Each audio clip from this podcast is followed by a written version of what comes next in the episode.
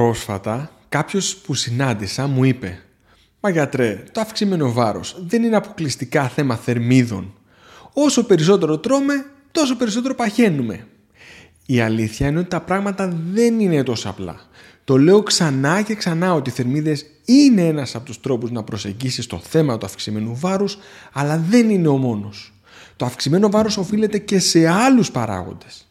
Σε τελευταία ανάλυση, εάν δείτε τα άτομα γύρω σας που έχουν αυξημένο βάρος και τα άτομα που δεν έχουν αυξημένο βάρος, το πιο πιθανό είναι να μην παρατηρήσετε μεγάλες διαφορές στον τρόπο ζωής τους. Τι μπορεί να φταίει εκτός από τις θερμίδες; Μέσα από αυτό το κανάλι έχω μιλήσει επανελειμμένα για πολλούς παράγοντες που επηρεάζουν σημαντικά στην αύξηση βάρους.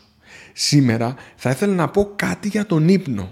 Αυτό που θα πω βασίζεται σε μια μελέτη που έγινε στη Mayo Clinic στην Αμερική, ένα από τα σημαντικότερα νοσοκομεία και ερευνητικά κέντρα στον κόσμο, από τα οποία μας έχουν έρθει πάρα πολύ σημαντικές μελέτες που έχουν αλλάξει τον τρόπο που λειτουργεί η ιατρική. Η μελέτη δημοσιεύθηκε στο έγκριτο περιοδικό Chest και όπως όλες οι μελέτες που αναφέρω θα τη βρείτε στην περιγραφή.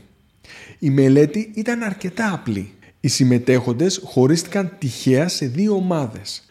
Στους συμμετέχοντες της μίας ομάδας ζητήθηκε για 8 μέρες να κοιμούνται 5 ώρες τη μέρα και στην άλλη ομάδα 8 ώρες.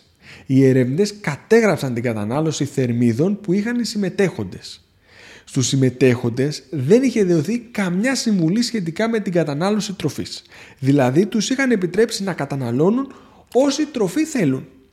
Μετά την περίοδο των 8 ημερών και οι δύο ομάδες, δηλαδή τόσο η ομάδα που είχε στερηθεί τον ύπνο, όσο και η ομάδα που είχε κοιμηθεί κανονικά, αφέθηκαν να καταναλώσουν όση τροφή είχαν ανάγκη. Οι ερευνητές κατέγραψαν τις θερμίδες που κατανάλωσαν οι συμμετέχοντες και από αυτό φάνηκε ότι οι συμμετέχοντες που για 8 μέρες είχαν στερηθεί τον ύπνο κατανάλωσαν 677 περισσότερες θερμίδες την ημέρα από την ομάδα που είχε κοιμηθεί κανονικά. Στις μέρες μετά τη στέρηση ύπνου η ομάδα που είχε στερηθεί τον ύπνο κατανάλωσε επιπρόσθετα 559 θερμίδες την ημέρα ενώ η ομάδα που είχε κοιμηθεί κανονικά κατανάλωσε 118 θερμίδες λιγότερο σε σχέση με τις θερμίδες που κατανάλωναν πριν την έναρξη της μελέτης.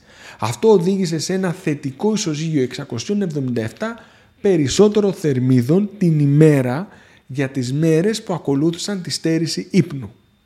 Γνωρίζοντας λοιπόν ότι ο ύπνος μπορεί να επηρεάσει σημαντικά την ποσότητα τροφής που τρώμε, το να λέμε απλά ότι το αυξημένο βάρος έχει να κάνει με το πόσο τρως και το πόσο κες είναι μια υπεραπλούστευση ενός πραγματικά πολύπλοκου προβλήματος. Ενός προβλήματος που πρέπει να αντιμετωπιστεί ολιστικά. Το να πεις το πρόβλημά σου είναι ότι τρως πολύ και γυμνάζεσαι λίγο είναι αν μη τι άλλο άδικο. Αλλά όχι μόνο άδικο για μένα που έχω αφιερώσει ένα μεγάλο κομμάτι της επαγγελματικής μου ζωής στη βοήθεια ανθρώπων να ρυθμίσουν το βάρος τους, μου δίνει ότι αυτός που τα λέει αυτά δεν γνωρίζει καλά αυτόν τον επιστημονικό κλάδο. Είδαμε πως η στέρηση ύπνου επηρεάζει σημαντικά την κατανάλωση τροφής και κατ' επέκταση οδηγεί σε αύξηση βάρους.